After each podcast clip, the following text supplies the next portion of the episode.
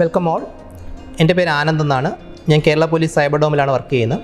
നമ്മളിന്ന് പറയാൻ പോകുന്ന ടോപ്പിക് എന്ന് പറയുന്നത് സോഷ്യൽ മീഡിയ എങ്ങനെ നല്ല രീതിയിൽ ഉപയോഗിക്കാം, അല്ലെന്നുണ്ടെങ്കിൽ സെക്യൂറായിട്ട് എങ്ങനെ ഉപയോഗിക്കാം എന്നുള്ളതിനെക്കുറിച്ചുള്ള കുറച്ച് ടിപ്പുകളാണ് നമ്മളിന്ന് പറയാൻ ഉദ്ദേശിക്കുന്നത്.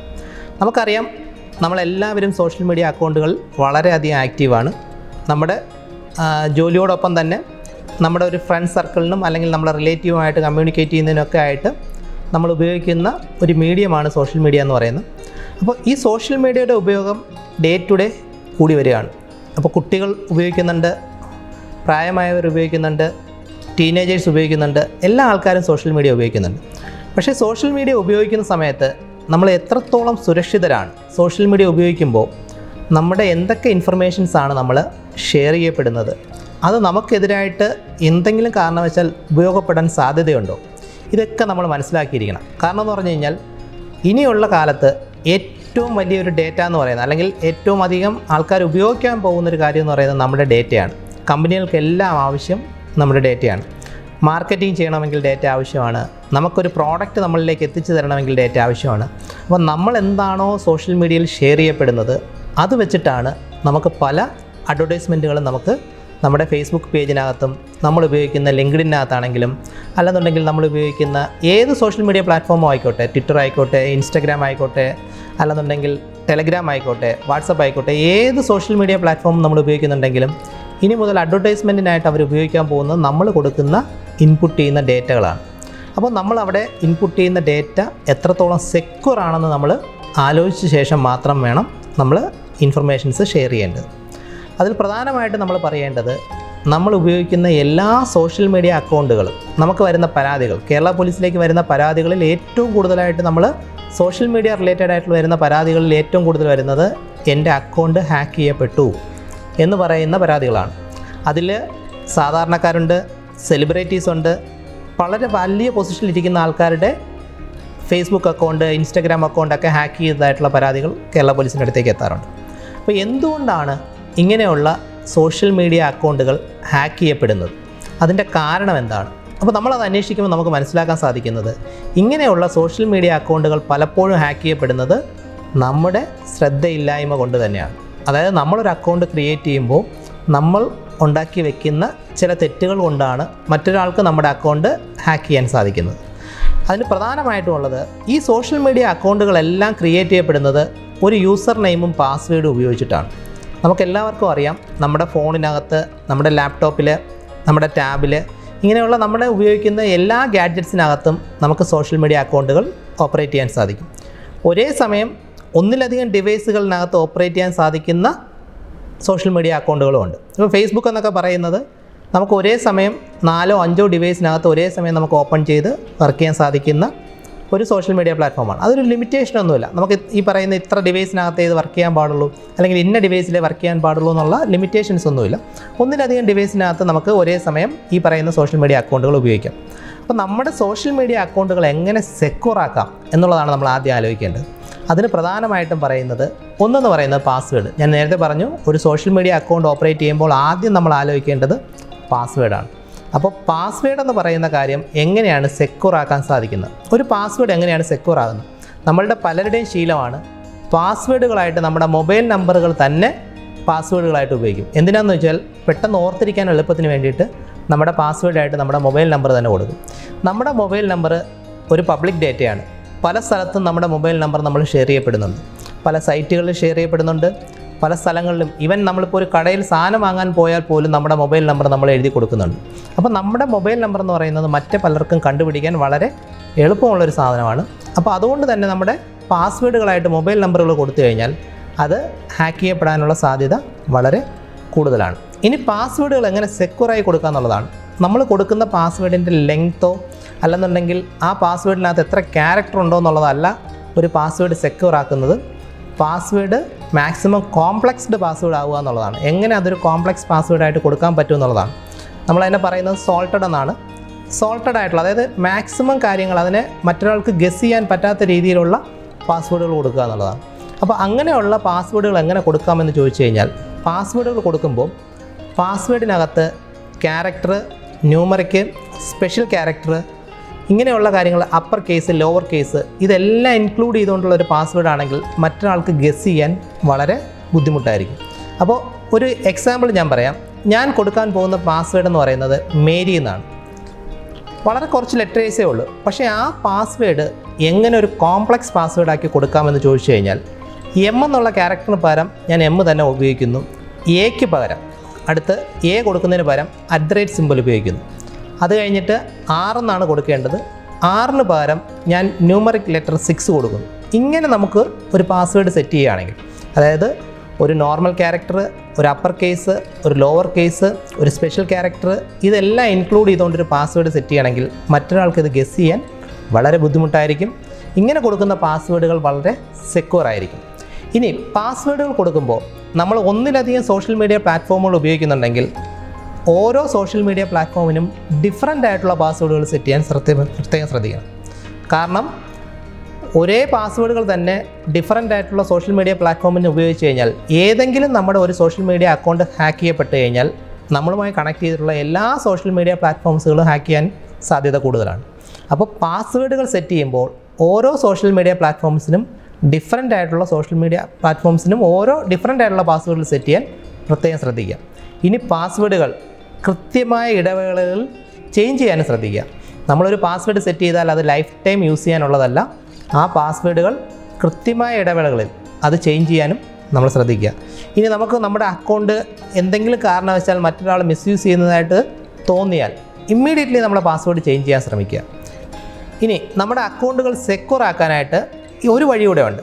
എങ്ങനെയാണ് നമ്മുടെ സോഷ്യൽ മീഡിയ അക്കൗണ്ടുകൾ സെക്യൂർ ആക്കുക എന്ന് ചോദിച്ചു കഴിഞ്ഞാൽ അതിനകത്ത് ചെയ്യേണ്ട കാര്യം, നമ്മളൊരു യൂസർ നെയിമും പാസ്വേഡും കൂടാതെ ഒരു സെക്കൻഡ് ഫാക്ടർ ഓതൻറ്റിഫിക്കേഷൻ അല്ലെങ്കിൽ ടു ഫാക്ടർ ഓതൻറ്റിഫിക്കേഷൻ എന്ന് പറയുന്ന ഒരു സർവീസ് ഉണ്ട്. അത് നമ്മുടെ വാട്സപ്പ് അക്കൗണ്ടിനാണെങ്കിലും ജിമെയിൽ അക്കൗണ്ടിനാണെങ്കിലും ഫേസ്ബുക്ക് ആണെങ്കിലും ഇൻസ്റ്റാഗ്രാം ആണെങ്കിലും നമ്മളിപ്പോൾ ഉപയോഗിക്കുന്ന മിക്ക സോഷ്യൽ മീഡിയ അക്കൗണ്ടുകൾക്കും ടു ഫാക്ടർ ഓതൻറ്റിഫിക്കേഷൻ എന്ന് പറയുന്ന ഒരു സെറ്റിങ്സ് ഉണ്ട്.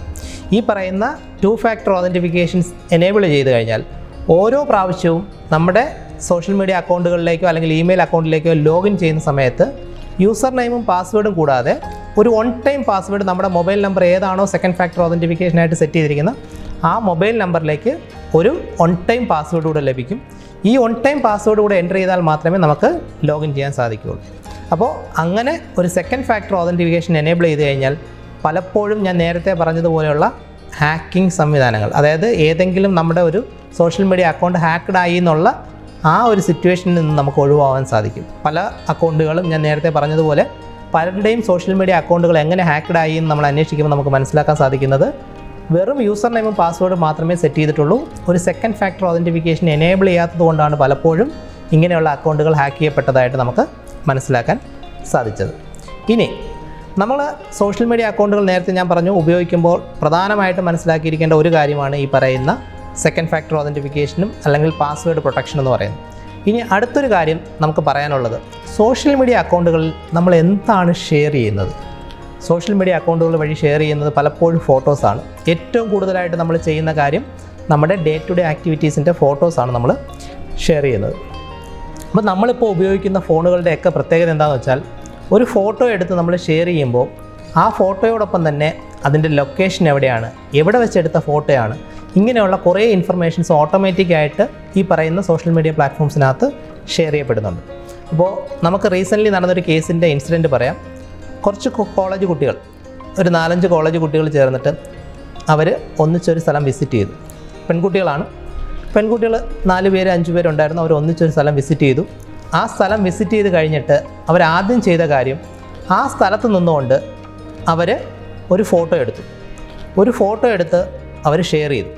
അപ്പോൾ പോയ സ്ഥലത്തിൻ്റെ ലൊക്കേഷനും ഈ ഷെയർ ചെയ്യപ്പെട്ട ഫേസ്ബുക്ക് അക്കൗണ്ടിൻ്റെ സ്റ്റാറ്റസിനകത്തതുണ്ടായിരുന്നു. അപ്പോൾ ഈ ഫോട്ടോ ഷെയർ ചെയ്യപ്പെട്ട് കുറച്ച് സമയം കഴിഞ്ഞിട്ട് ആ ലൊക്കേഷനിൽ നിന്ന് അവർ തിരിച്ചു വരുന്ന വഴിയിൽ വഴിയിൽ വെച്ച് അവരെ ഒരു ടീം അവരെ തടഞ്ഞു നിർത്തി തടഞ്ഞു നിർത്തിയ ഒരു ഇഷ്യൂ ഉണ്ടായി. അങ്ങനെ ആ സമയത്ത് എങ്ങനെയാണ് ഇവർ ഈ സ്ഥലത്തുണ്ട് എന്ന് അവർ ഐഡൻറ്റിഫൈ ചെയ്തതെന്ന് പിന്നീട് അന്വേഷിച്ചപ്പോൾ മനസ്സിലാകുന്നത് ഇവർ ഫേസ്ബുക്കിലിട്ട ഒരു പോസ്റ്റ് കണ്ടിട്ടാണ് ഈ പറയുന്ന വ്യക്തികൾ ഇവരെ അറ്റാക്ക് ചെയ്തത്. കാരണം ഇവരെവിടെയാണുള്ളതെന്നുള്ളത് വളരെ കൃത്യമായിട്ട് ആ പോസ്റ്റിനകത്ത് നോക്കിയാൽ മനസ്സിലാക്കാൻ സാധിക്കും. അപ്പോൾ ഇങ്ങനെയുള്ള ഇൻസിഡൻസ് പലപ്പോഴും നടക്കുന്നുണ്ട്. അതുകൊണ്ട് നമ്മൾ സോഷ്യൽ മീഡിയയിൽ ഒരു കാര്യം ഷെയർ ചെയ്യുമ്പോൾ നമ്മളൊരു സെക്യൂർ പ്ലേസിൽ നിന്നിട്ടാണോ ചെയ്യുന്നതെന്നുള്ളത് മനസ്സിലാക്കിയ ശേഷം മാത്രം പോസ്റ്റുകൾ ക്രിയേറ്റ് ചെയ്യാൻ ശ്രമിക്കുക. ഇനി നമ്മളൊരു സ്ഥലത്ത് ട്രാവൽ ചെയ്തെന്ന് വിചാരിക്കാം. ആ ട്രാവലൊക്കെ കഴിഞ്ഞ് നമ്മളൊരു സെക്യൂർ ആയിട്ടുള്ള സ്ഥലത്ത് എത്തിയ ശേഷം മാത്രം നമുക്ക് ഈ പോസ്റ്റുകൾ ചെയ്യാം. അത്രയും സമയം നമ്മൾ വെയിറ്റ് ചെയ്യാനുള്ള ഒരു ക്ഷമ കാണിച്ചാൽ പലപ്പോഴും നമുക്ക് അനാവശ്യമായിട്ടുള്ള ബുദ്ധിമുട്ടുകൾ ഒഴിവാക്കാൻ സാധിക്കും. ഇനി അതുപോലെ തന്നെ നമ്മൾ ഫേസ്ബുക്കിനകത്ത് നമ്മൾ പലരുടെയും ഫ്രണ്ട്സ് റിക്വസ്റ്റ് വരുമ്പോൾ ഒന്നും നോക്കാതെ അക്സെപ്റ്റ് ചെയ്യാറുണ്ട്.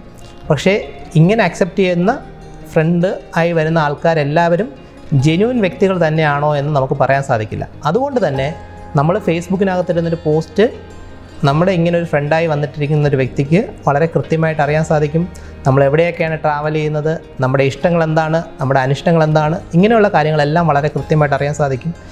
ഇങ്ങനെയുള്ള വ്യക്തികൾ പലപ്പോഴും അവർക്ക് പറ്റുന്ന രീതിയിൽ, അല്ലെങ്കിൽ നമ്മളെ നമ്മുടെ കയ്യിൽ നിന്നൊരു ഇൻഫർമേഷൻ ആവശ്യമായിട്ട്, അല്ലെങ്കിൽ നമ്മളെ ബ്ലാക്ക് മെയിൽ ചെയ്യാൻ തരത്തിലുള്ള ഒരു ഇൻഫർമേഷൻ അവർക്ക് കിട്ടിക്കഴിഞ്ഞാൽ ആ ഇൻഫർമേഷൻസ് വെച്ചിട്ട് പലപ്പോഴും പല ആൾക്കാരെയും ബ്ലാക്ക് മെയിൽ ചെയ്യുന്നതായിട്ട് നമ്മൾ കണ്ടിട്ടുണ്ട്. ഏറ്റവും റീസെൻ്റ്ലി നടന്ന ഒരു ഇൻസിഡൻറ്റ് എന്താണെന്ന് പറഞ്ഞു കഴിഞ്ഞാൽ, ഇങ്ങനെ ഫേസ്ബുക്ക് വഴി പരിചയപ്പെട്ട ഒരു വ്യക്തി കുറച്ച് സാധനങ്ങൾ, അല്ലെങ്കിൽ അയാൾ ഇയാളുമായിട്ട് പരിചയപ്പെട്ട് കുറച്ച് കാലത്തെ കമ്മ്യൂണിക്കേഷന് ശേഷം ഈ വ്യക്തിക്ക് കുറച്ച് കാര്യങ്ങൾ അയച്ചു കൊടുക്കുന്നു എന്നൊരു ഇൻഫർമേഷൻ പറഞ്ഞു. അല്ലെന്നുണ്ടെങ്കിൽ അയാൾക്ക് എന്തെങ്കിലും ഒരു കാര്യങ്ങളിൽ ഇപ്പം നടക്കുന്ന ഒരു പ്രധാന തട്ടിപ്പാണത്. എന്താണെന്ന് പറഞ്ഞു കഴിഞ്ഞാൽ, ഫേസ്ബുക്ക് വഴി പരിചയപ്പെടുന്ന വ്യക്തികൾ ഈ പറയുന്ന ആൾക്കാർക്ക് എന്തെങ്കിലും ലോട്ടറി അടിച്ചെന്നോ, അല്ലെന്നുണ്ടെങ്കിൽ ഈ പറയുന്ന അയാളുടെ രാജ്യത്ത് അത് ഉപയോഗിക്കാൻ സാധിക്കാത്തത് കൊണ്ട് നിങ്ങളുടെ രാജ്യത്തേക്ക് തരികയാണ്, നിങ്ങൾ ആ പൈസ ഉപയോഗിച്ചോളൂ എന്നൊക്കെ പറഞ്ഞിട്ട് പല ഇൻഫർമേഷൻസും കൊടുത്തിട്ട് പൈസ തട്ടിക്കുന്ന പല പരാതികളും നമ്മുടെ അടുത്തേക്ക് വരുന്നുണ്ട്. അപ്പോൾ അതുകൊണ്ട് നമ്മൾ ആദ്യം മനസ്സിലാക്കേണ്ടത്, സോഷ്യൽ മീഡിയ എന്ന് പറയുന്നത് നമ്മുടെ യഥാർത്ഥ ഒരു സുഹൃത്ത് വലയം പോലെയാണ് എന്ന് കരുതിയിട്ട് അതിനകത്ത് നമുക്കറിയാത്തൊരു വ്യക്തിയുമായി നമ്മൾ ഏതെങ്കിലും തരത്തിൽ ഇൻട്രാക്ട് ചെയ്യുന്നുണ്ടെങ്കിൽ നമ്മുടെ പേഴ്സണൽ ക്രെഡൻഷ്യൽസ് ഒന്നും, അത് നമ്മുടെ ഫോൺ നമ്പർ ആവാം, നമ്മുടെ അഡ്രസ്സ് ആവാം, ഇങ്ങനെയുള്ള ഒരു ഇൻഫർമേഷൻസും ഷെയർ ചെയ്യാതിരിക്കാൻ പ്രത്യേകം ശ്രദ്ധിക്കുക. ഇനി ഞാൻ വേറൊരു കാര്യം കൂടെ പറയാം. നമ്മളൊരു ഫേസ്ബുക്കിൽ ഒരു ഫോട്ടോ എടുത്ത് പോസ്റ്റ് ചെയ്യുന്നു. ആ ഫോട്ടോ ഞാൻ എൻ്റെ വണ്ടിയുടെ ഫ്രണ്ടിൽ നിന്ന്, അതല്ലെങ്കിൽ ഞാൻ ഉപയോഗിക്കുന്ന വെഹിക്കിളിൻ്റെ മുന്നിൽ നിന്നിട്ടാണ് ഞാൻ ആ ഫോട്ടോ എടുത്ത് ഷെയർ ചെയ്യുന്നത്. ആ വെഹിക്കിളിനകത്ത് വെഹിക്കിളിൻ്റെ രജിസ്ട്രേഷൻ നമ്പർ ഉണ്ടാവും. ഈ രജിസ്ട്രേഷൻ നമ്പർ ആ ഫോട്ടോയിൽ വിസിബിൾ ആണെന്നുണ്ടെങ്കിൽ ഈ രജിസ്ട്രേഷൻ നമ്പർ വെച്ചിട്ട് എൻ്റെ അഡ്രസ്സ് കണ്ടുപിടിക്കാൻ വളരെ എളുപ്പമാണ്. കാരണം എന്ന് പറയുന്നത്, ഈ പറയുന്ന ഇൻഫർമേഷൻസൊക്കെ പബ്ലിക്കലി അവൈലബിൾ ആണ്. വണ്ടിയുടെ രജിസ്ട്രേഷൻ നമ്പർ കൊടുത്തു കഴിഞ്ഞാൽ പേരും അഡ്രസ്സും ഒക്കെ നമുക്ക് കാണാൻ സാധിക്കും. അപ്പോൾ ഇങ്ങനെയുള്ള ഇൻഫർമേഷൻസ് സോഷ്യൽ മീഡിയയിൽ ഷെയർ ചെയ്യുന്നുണ്ടെങ്കിൽ വളരെ കെയർഫുള്ളായിരിക്കുക.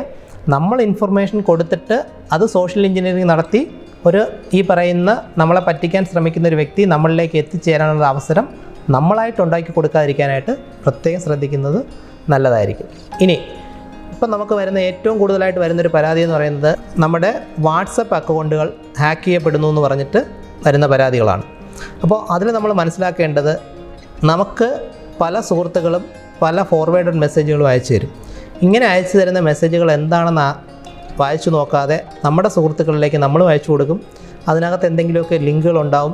ആ ലിങ്ക് ക്ലിക്ക് ചെയ്ത് കഴിഞ്ഞാൽ ആ ലിങ്ക് വഴി നമ്മൾ ഓപ്പൺ ചെയ്യുന്നത് ചിലപ്പോൾ നമ്മുടെ വാട്സപ്പ് അക്കൗണ്ട് റീ രജിസ്റ്റർ ചെയ്യാനുള്ള ഒരു ലിങ്കിലേക്കായിരിക്കും നമ്മൾ ചിലപ്പോൾ ഓപ്പൺ ചെയ്ത് വരുന്നത്.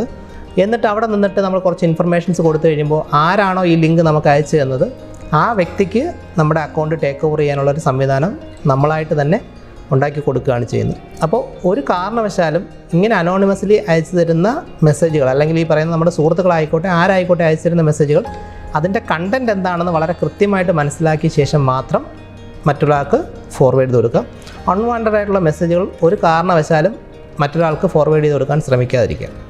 ഇനി പറയാനുള്ളൊരു കാര്യം, നമ്മൾ സോഷ്യൽ മീഡിയ റിലേറ്റഡ് ആയിട്ട് നടന്നുകൊണ്ടിരിക്കുന്ന ഏറ്റവും പ്രധാനപ്പെട്ട ഒരു തട്ടിപ്പ് എന്താണെന്ന് ചോദിച്ചു കഴിഞ്ഞാൽ, കുട്ടികളെ അല്ലെങ്കിൽ സ്കൂളിൽ പഠിക്കുന്ന കുട്ടികളെ ഫിലിം സ്റ്റാർസിൻ്റെ പേരിലുള്ള ഫേസ്ബുക്കിൻ്റെയോ ഇൻസ്റ്റാഗ്രാമിൻ്റെയോ ഫാൻസ് ഫോളോവേഴ്സ് അക്കൗണ്ടാണെന്ന് പറഞ്ഞിട്ട് അതിനകത്ത് ജോയിൻ ചെയ്യിപ്പിക്കുക. അതിനകത്തേക്ക് ജോയിൻ ചെയ്ത് ഈ പറയുന്ന ഏതെങ്കിലും ഒരു സെലിബ്രിറ്റിയുടെ പേരിലുള്ള ഒരു ഫേസ്ബുക്കോ ഇൻസ്റ്റാഗ്രാമോ അക്കൗണ്ടായിരിക്കും. ലോഗിൻ ചെയ്യുന്ന വ്യക്തികൾ എന്ത് വിചാരിക്കുമെന്ന് പറഞ്ഞാൽ, അതൊരു ജെന്യൂൻ അക്കൗണ്ടാണെന്ന് വിചാരിച്ചിട്ട് അതിനകത്തുള്ള ആൾക്കാരുമായി ചാറ്റ് ചെയ്യും. ചാറ്റ് ചെയ്യപ്പെടുമ്പോൾ കുറച്ച് കാലം കഴിയുമ്പോൾ അവർ പറയും, നിങ്ങൾക്ക് സിനിമയിൽ അവസരം വാങ്ങിച്ചു തരാം, അതിന് നിങ്ങളുടെ ഫോട്ടോസ് ആവശ്യമാണെന്ന് ആവശ്യപ്പെടും. ഇങ്ങനെ ഫോട്ടോസ് പലപ്പോഴും കുട്ടികൾ അയച്ചു കൊടുക്കാറുണ്ട്. ഈ ഫോട്ടോകൾ പലപ്പോഴും മിസ്യൂസ് ചെയ്യപ്പെടുന്നതായിട്ടാണ് നമ്മൾ കണ്ടിട്ടുള്ളത്. ഏറ്റവും റീസെൻ്റ്ലി നടന്ന നമ്മുടെ പി ഹണ്ട് ഓപ്പറേഷനകത്ത് നമുക്ക് മനസ്സിലാക്കാൻ സാധിച്ചത്, പലപ്പോഴും ഇങ്ങനെ അയച്ചു കൊടുക്കുന്ന കുട്ടികളുടെ ഫോട്ടോസ് പല ചൈൽഡ് പോണോഗ്രാഫിക്കൽ സൈറ്റുകളിലേക്ക് അപ്ലോഡ് ചെയ്യപ്പെടുന്നതായിട്ടാണ് നമുക്ക് മനസ്സിലാക്കാൻ സാധിക്കുന്നത്. അപ്പോൾ അതുകൊണ്ട് നമുക്ക് പരിചയമില്ലാത്ത ഒരു വ്യക്തിക്ക് യാതൊരു കാരണവശാലും നമ്മുടെ പേഴ്സണൽ ഫോട്ടോസ് ഇനി എന്ത് ആവശ്യത്തിനാണെന്ന് പറഞ്ഞാലും അയച്ചു കൊടുക്കരുത്. ഇത് എങ്ങനെയാണ് മിസ്യൂസ് ചെയ്യപ്പെടുക എന്നുള്ളത് നമുക്കൊരിക്കലും പറയാൻ സാധിക്കത്തില്ല. നമുക്കൊരിക്കലും വിശ്വാസമില്ല, അല്ലെങ്കിൽ നമ്മളിപ്പോൾ സോഷ്യൽ മീഡിയയിൽ കൂടെ പരിചയപ്പെട്ടു, നമ്മളോട് കാര്യങ്ങളൊക്കെ വളരെ കൃത്യമായി സംസാരിച്ചു എന്ന് പറഞ്ഞിട്ട് ആ വ്യക്തിയെ ഒരിക്കലും നമ്മൾ ട്രസ്റ്റ് ചെയ്യാൻ ശ്രമിക്കരുത്. ഓക്കെ, അപ്പോൾ നമ്മളിന്ന് പറഞ്ഞ കാര്യങ്ങളെന്ന് പറയുന്നത് കൂടുതലും സോഷ്യൽ മീഡിയ റിലേറ്റഡ് ആണ്. നമുക്കിതുപോലെ തന്നെ സോഷ്യൽ മീഡിയ റിലേറ്റഡ് ആയിട്ടുള്ള ഇഷ്യൂസ് സോൾവ് ചെയ്യുന്നതിനായിട്ട് സൈബർഡോമിൻ്റെ നേതൃത്വത്തിൽ ഹാക്പി എന്ന് പറയുന്നൊരു ഇവൻറ്റ് നടത്തുന്നുണ്ട്. അപ്പോൾ സോഷ്യൽ മീഡിയ റിലേറ്റഡ് ആയിട്ടും അതുപോലെ തന്നെ നമുക്ക് ഇങ്ങനെയുള്ള ഇഷ്യൂസ് പോലീസിന് ഇങ്ങനെയുള്ള കാര്യങ്ങൾ ഐഡൻറ്റിഫൈ ചെയ്യുന്നതിന് വേണ്ടിയിട്ട് പല ടൂളുകൾ ബിൽഡ് ചെയ്യുന്നതിൻ്റെ ഭാഗമായിട്ട് ഇപ്പോൾ ഏറ്റവും അവസാനമായിട്ട് നമ്മൾ ഡാർക്ക് നെറ്റ് മോണിറ്റർ ചെയ്യുന്നതിനായിട്ട് ഗ്രപ്നൽ എന്ന് പറയുന്നൊരു ടൂള് തന്നെ ബിൽഡ് ചെയ്തിട്ടുണ്ട്. നമ്മൾ ഈ പറയുന്ന ഗ്രപ്നൽ എന്ന് പറയുന്ന ടൂള് ബിൽഡ് ചെയ്യാനുണ്ടായ കാരണം പല ഇല്ലീഗൽ ആക്ടിവിറ്റീസും നടക്കുന്നത് ഡാർക്ക് നെറ്റിലാണെന്ന് മനസ്സിലാക്കിയത് കൊണ്ടാണ്. അങ്ങനെയുള്ള ഡാർക്ക് നെറ്റിൽ നടക്കുന്ന ഇല്ലീഗൽ ആക്ടിവിറ്റീസ് മോണിറ്റർ ചെയ്യുന്നതിനും അത് ക്യാപ്ചർ ചെയ്യുന്നതിനും വേണ്ടിയിട്ട് നമ്മൾ ഡെവലപ്പ് ചെയ്തിരിക്കുന്ന ഒരു ടൂളിൻ്റെ പേരാണ് ഗ്രപ്നൽ എന്ന് പറയുന്നത്. അത് ഈ പറയുന്ന ഡാർക്ക് നെറ്റിനകത്ത് നടക്കുന്ന ആക്ടിവിറ്റീസ് മോണിറ്റർ ചെയ്യുന്നതിനും, നേരത്തെ നമുക്ക് റീസെൻ്റ്ലി ഒരു കേസ് നടന്നതായിട്ട് നിങ്ങൾക്കറിയാം, ഒരു തോക്ക് പർച്ചേസ് ചെയ്ത് ഒരു പെൺകുട്ടിയെ അസാസിൻ ചെയ്തതായിട്ടുള്ളൊരു കേസ് നമുക്കറിയാം. അപ്പോൾ ഇങ്ങനെയുള്ള കാര്യങ്ങൾക്ക് പലപ്പോഴും എല്ലാവരും ഉപയോഗിക്കുന്നത് ഇങ്ങനെയുള്ള ഡാർക്ക് നെറ്റ് സൈറ്റുകളെയാണ്. അപ്പോൾ ഇങ്ങനെയുള്ള ആക്ടിവിറ്റീസ് മോണിറ്റർ ചെയ്യാൻ വേണ്ടിയിട്ടാണ് നമ്മൾ ഈ പറയുന്ന ടൂൾ ബിൽഡ് ചെയ്തത്. ഇതുപോലുള്ള പുതിയ ടിപ്പുകളുമായിട്ട് നമുക്ക് വീണ്ടും കാണാം. Thank you thank you all.